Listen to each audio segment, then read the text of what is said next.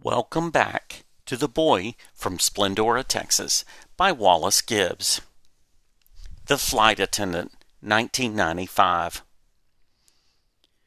Well, Captain Armstrong said, only two more legs to go, and then we're off for a couple days.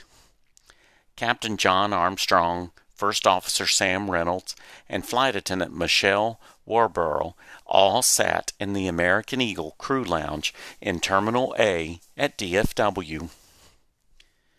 How full is the next flight? First Officer Reynolds asked. We're booked to 36 on the way down and only 15 on the way back, Michelle responded. I looked at the bookings for the rest of the day, and they are full too. It must mean that school's about to start. Yep, Captain Armstrong responded. All of those Aggies returning back for a new year. The gate agent better hope that two people don't show up because there are no seats to College Station until Monday, Michelle stated. CLL is the IATA station code for College Station, a city that, when combined with its twin city Bryan, had a year round population of around 110,000 people. When school was in session for both Texas A&M University and Blinn College, that number swelled to over 170,000 people. Well, Captain Armstrong said, let's head to the aircraft. It's 13:30 right now and they'll begin boarding in about 30 minutes. The three crew members collected their rollerboard suitcases and flight bags. They each scanned their badges at the door that led to the ramp and began walking across the tarmac to the Saab 340B that was parked in position 7. I'll do the walk around, First Officer Reynolds stated. Sounds good, Captain Armstrong replied. Michelle, let me know if you need anything. Just lots of Dr. Pepper, Michelle laughed. For some reason, the passengers on the flights to Tyler, Waco, Longview, and College Station really like that stuff. Of course they do, Captain Armstrong stated. It's their national beverage.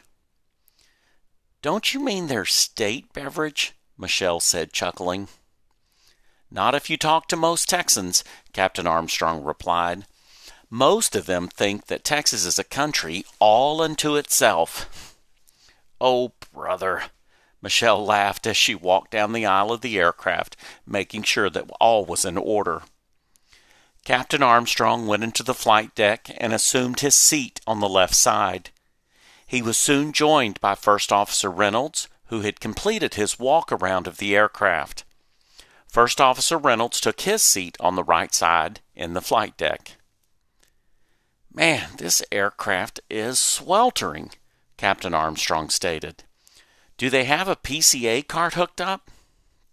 Yep, First Officer Reynolds replied. I saw it chugging away. PCA is an acronym for preconditioned air. Typically, when an aircraft is sitting on the ground, the ground crew will attach a hose from the PCA cart to the aircraft. The PCA cart which in reality is a large portable air conditioning unit and is an essential item in Texas summers to ensure that the cabin is kept as cool as possible during the summer months. Eagle Ops, Captain Armstrong called as he picked up the microphone. This is Flight 3793 in position 7. Go ahead, 3793, the dispatcher responded. Can we get a crew out here to get engine number two started? It's hotter than heck on this aircraft, Captain Armstrong asked. You bet, the dispatcher answered. They're already on their way. Thank you, Captain Armstrong answered. Do you know what our final count's going to be? I just got confirmation from the gate that you'll have 34 people. Ops, Ops says that you have 52 bags. Copy that, Captain Armstrong said. That's right at our maximum takeoff weight, but that is not a problem for this little lady, First Officer Reynolds responded, referring to the aircraft. The Saab 340B is a Swedish twin engine turboprop aircraft. The American Eagle version of the aircraft seated 34 people, configured with a row of single seats on the left side and a row of two seats on the right side. There were 11 rows numbered 3 to 12, and then row 14, which was placed against the back bulkhead, a wall that separated the passenger cabin from the baggage compartment. Row 14 had four seats in it. The fourth seat was in the place where the aisle was. There was a lavatory that was placed in the cabin right behind the first officer's seat. The flight attendant jump seat was positioned right in front of the passenger door and would slide away, revealing a collapsible stairway that was let down and pulled up by the flight attendant to allow passengers to board and deplane. Are you ready, Michelle? Captain Armstrong asked as he turned from his position in the flight deck and looked back to where Michelle was preparing the galley for the be- beverage service. I'm as ready as I will ever be, Michelle answered. About five minutes later, a small bus pulled up alongside the aircraft, and an American Eagle agent hopped out and ran up the staircase. You are completely full, the agent told Michelle. It's all adults and no children. Sounds good. Is this all of the passengers? Michelle said, motioning towards the bus. No, the agent responded. There is another bus with about ten more people. Okay, thank you, Michelle said. Oh, I almost forgot, the agent continued. Here's the paperwork. Michelle took the packet of paper from the agent. The packet normally contained a list of the customers on board, and their seat location, along with a list of customers that had special requests, like needing a wheelchair to enplane and deplane. The paperwork she received for the return flight from College Station would include a list of people that were connecting to other cities. Typically, flights to the last leg of a passenger's journey would not have a connecting list. As the agent returned to the bus, customers began to exit. A ramp agent was positioned at the bottom of the staircase. The ramp agent collected large carry on bags and placed a gate check tag on them, letting the customer know that they could pick them back up in College Station as they deplaned. This was done because the overhead bin space was minimal in a small plane like the Saab 340B.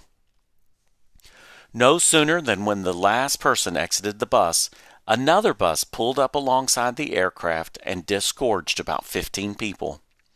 Michelle worked to get everyone settled onto the aircraft and into their assigned seats. It's a little warm in here, the customer in 3A said. It'll cool off once we close this door and get that second engine running, Michelle reassured. After making a second pass through the cabin, Michelle went to the flight deck. We're at 34, Michelle stated. Okay, Captain Armstrong replied. Let's close this baby up and get on our way. Michelle went to the passenger door, pushed down on the lever holding the stairway into place, and pulled the contraption inside the plane, storing it away in its assigned place. From there, Michelle did her safety briefing with the passengers and then opened up the flight attendant jump seat and sat down facing the customers on the aircraft. Almost immediately, she could hear the whine of engine number one start as the propeller slowly began turning and was soon spinning at idle speed. The flight deck door was closed, and she would be the only American Eagle person visible to the passengers for the next hour. Slowly, Captain Armstrong maneuvered the aircraft out of its parked position and started weaving in and out of taxiways until he reached the end of runway 13L. The aircraft entered the runway and Captain Armstrong pushed the throttles to full power. The aircraft began increasing speed, and then, about halfway down the 8,000 foot runway, the Saab left the ground and headed for College Station, a short 40 minute flight away. As the aircraft passed through 10,000 feet, a chime sounded, and Michelle began the beverage service. Normally, the beverage service included a complimentary packet of pretzels. However, for the summer of 1995, American Eagle teamed up with AOL, who supplied the customers with a packet that included a floppy disk and installation instructions on how to set up an AOL account. The packet also contained a sealed foil bag with a mixture of peanuts, raisins, and M&Ms inside. AOL was trying to increase their customer base, and what better way to do it than pass out free goodies on an aircraft? About 30 minutes into the flight, Captain Armstrong switched the radio to the College Station frequency and announced College Station, Station of the Nation, AA 3793 is in range. Normally, a captain would say, College Station, AA 3793 is in range. That way, the way that Captain Armstrong said it stuck with me to this day, and I still refer to College Station as the station of the nation when I tell people where I started my career with the American Airlines Group. AA 3793, copy that, I said as I released the button on the microphone. See you in 10 minutes. The afternoon flights in College Station were decently full most of the time, going in and out. However, with the start of the fall semester just a few weeks, just a week away, the inbound flights had been incredibly full. Scott, I said, looking at my buddy, Scott Simpson, I'm going to head downstairs. Can you grab the release and bring it to me? I've already printed it up. The release was the authorization the captain needed for the flight back to DFW. Typically, two copies were printed one for the captain to take with him, and one that would stay at the station in the 90 day file. The release contained the fuel load, weather forecast, and a host of other information for the aircraft pilots. The release was a very long document, and when printed, using the dot matrix printer we used at the station, it could take a full five minutes for both copies to print. Sounds good, Scott said. Did the captain say if they needed fuel? Yes, I replied as I started down the spiral staircase that would lead me to the ramp level. He said that he'd need about 2,500 pounds. I've already called the fueler. As I exited the staircase on the lower level, I was greeted by Cody Halifax, the person right above me in seniority at the station. Cody was hired in August 1994, and I was hired in February 1995. So, the both of us occupied the lowest rank on the seniority scale at American Eagle in College Station. Hey, I said, they're going to be here in a few minutes. Cool. Cody said. I'll get everything ready. Cody started the tug tractor, pulled out of the parking bay, and headed to the area on the ramp designated for American Eagle. Right as I exited out the bay door, I saw the Saab 340 roar down runway 17 as it came into land. I watched as the aircraft made its way to the end of the 7,000 foot runway when it turned around and headed towards the William McKenzie terminal.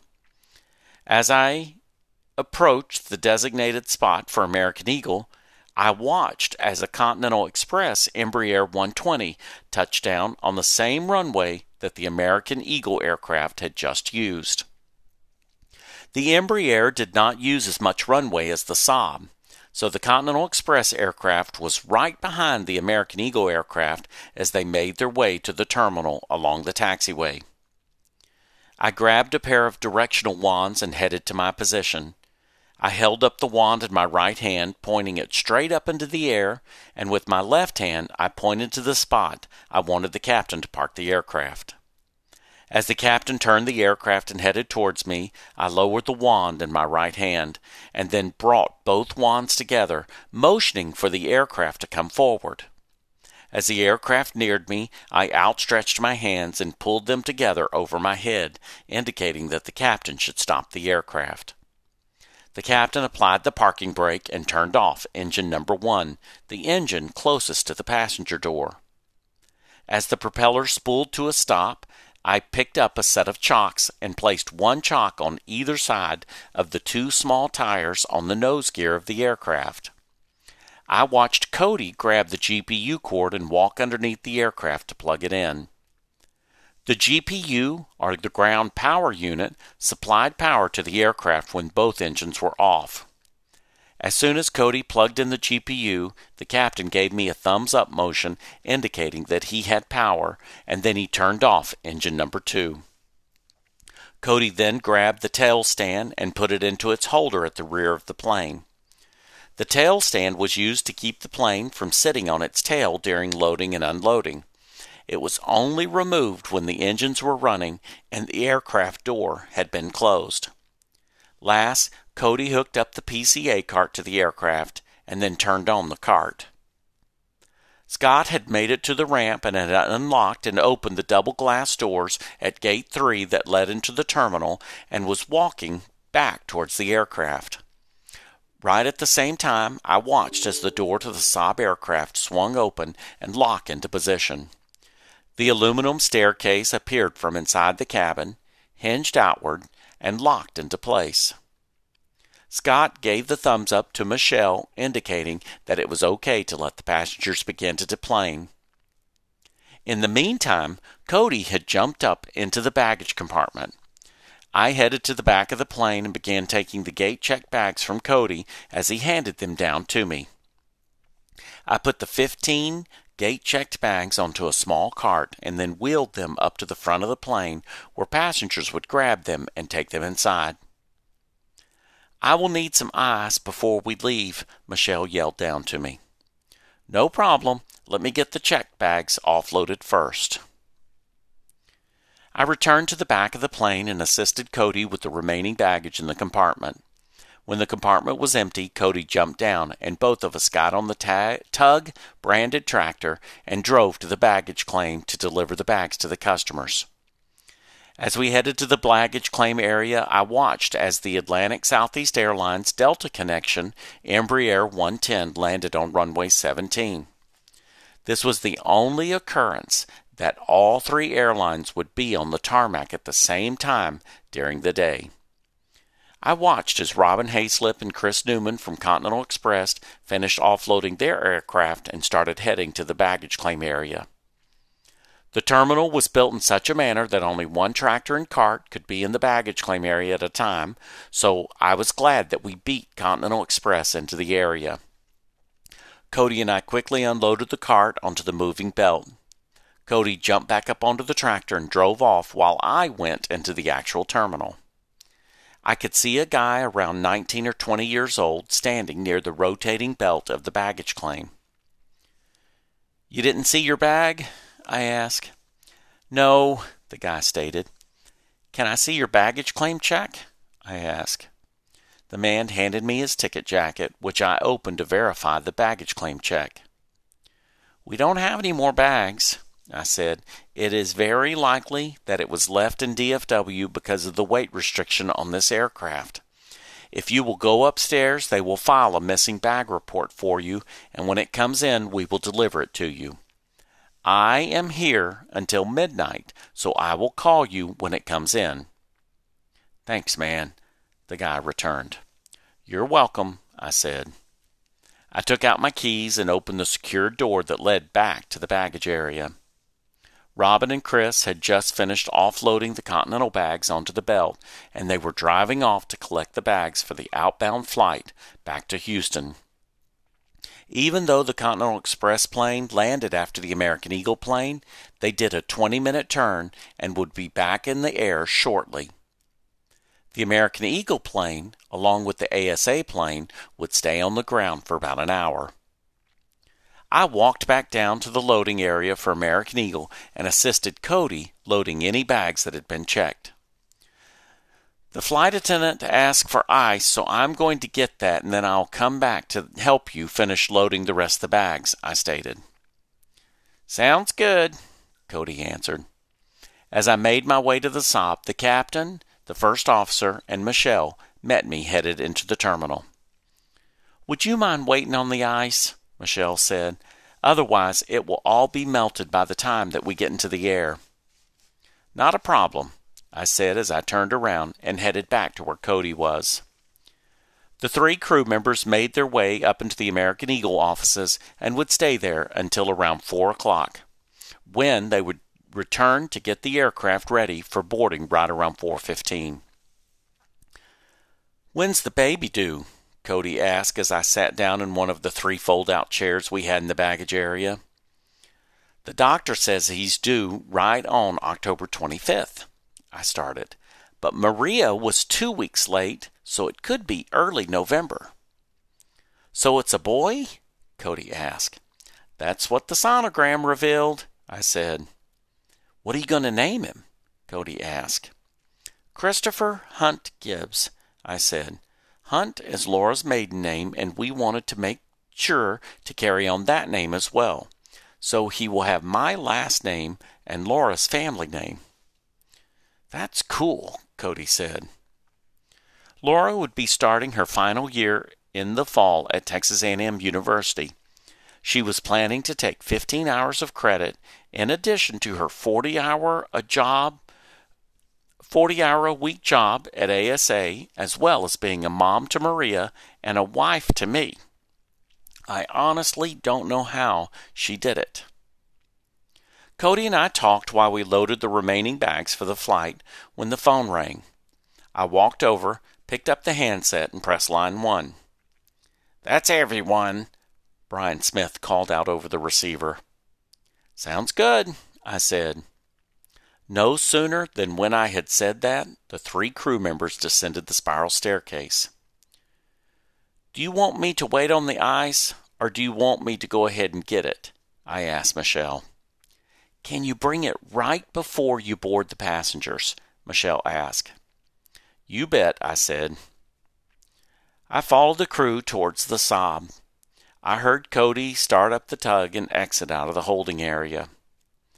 As the four of us neared the aircraft, we split, with me going to the rear of the aircraft. The captain opened the door to the aircraft, which had been closed to keep the cooled air inside the plane. Then he and Michelle ascended the staircase. The first officer walked the perimeter of the aircraft to ensure everything was in working order, and then he too ascended the aircraft staircase and disappeared inside. Cody and I loaded all the baggage. Cody returned the tug tractor back to the holding area while I ascended the staircase to the aircraft. If you will hand me your ice tray, I will fill it to the brim for you, I said to Michelle as I entered the cabin. Be careful, Michelle said. It's got water in the bottom. No problem, I said as I grabbed the ice tray and descended the stairs. I dumped out the water onto the ramp and headed towards the ice machine, which was next to the baggage claim area. I made quick work of filling the blue tray, which is about four inches deep and about 18 inches long and about 10 inches wide. Here you go, I said as I reascended the staircase. Have a great flight. I will, Michelle stated. I'll see you next week. Are y'all ready to board? Tyndall Yap called out on the radio. Are you ready to board? I asked Michelle. Yes, Michelle answered. I'm as ready as I ever will be. Yes, I answered Tyndall on the radio. We're ready to board.